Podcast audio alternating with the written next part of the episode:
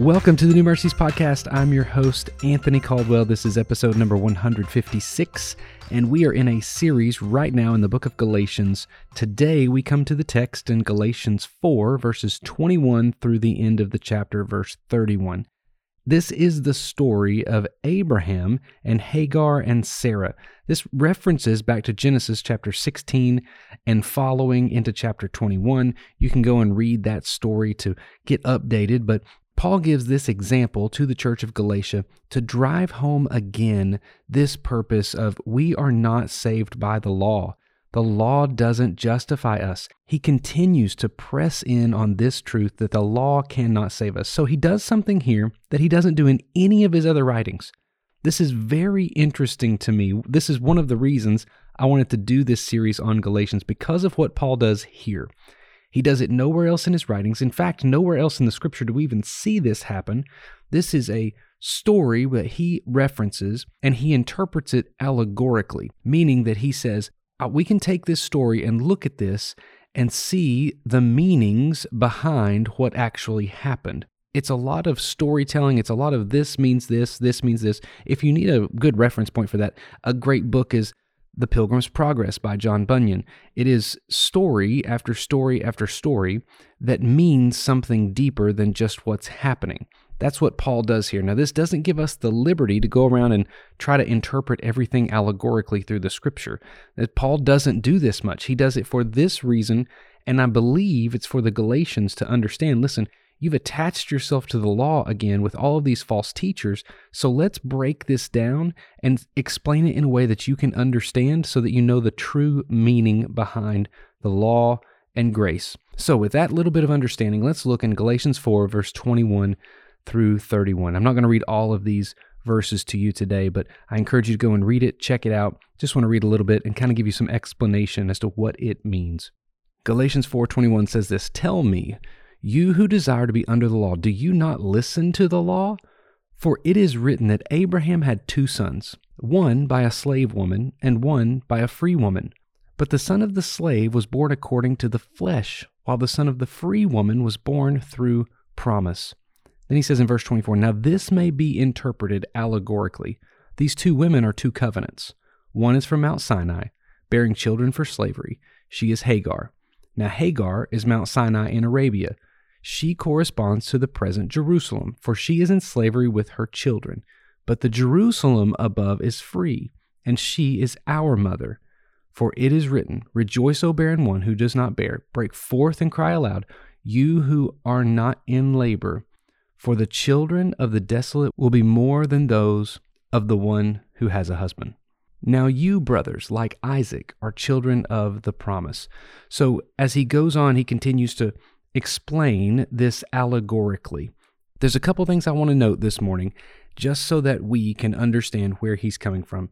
First off, he gives us these two stories there is Abraham and Hagar, and Abraham and Sarah. We know the story that was referenced back in Genesis 16. Sarah was too old to have children. God said, I promise you, Abraham, you are going to have a child. You're going to have a son, and he's going to and I'm going to bless him, and his descendants are going to outnumber the stars. He says, You are going to have a son. Now, Sarah says, Well, that can't be with me because I'm too old. So she says, Go and lay with Hagar, our slave woman in our home. Go and lay with her and produce a son. Maybe that's the way God wants to do this because that makes sense in our heads. Abraham acted in the flesh to produce Ishmael through Hagar. The birth of Ishmael involved nothing of faith. Do you realize that? Ishmael being born was strictly an act of the flesh. Nothing supernatural happened. Ishmael was produced in the energy of the flesh. Anyone can produce an Ishmael. In fact, one commentator makes a statement that says anyone can produce an Ishmael. Our churches are full of them. People that are not born in faith but born in the flesh. Anyone can produce Ishmael because there's no faith involved. Now we know the birth of Isaac, however, very, very different. Isaac was born to Sarah. Sarah was beyond childbearing years. We know that it is total faith that that happened. It was supernatural, it was a miracle. How was Isaac born? By faith.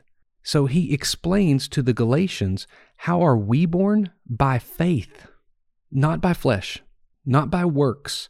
He is corresponding Hagar with the law because Hagar was a slave woman, she was not free. It took energy to produce the son Ishmael. We can work to produce an Ishmael.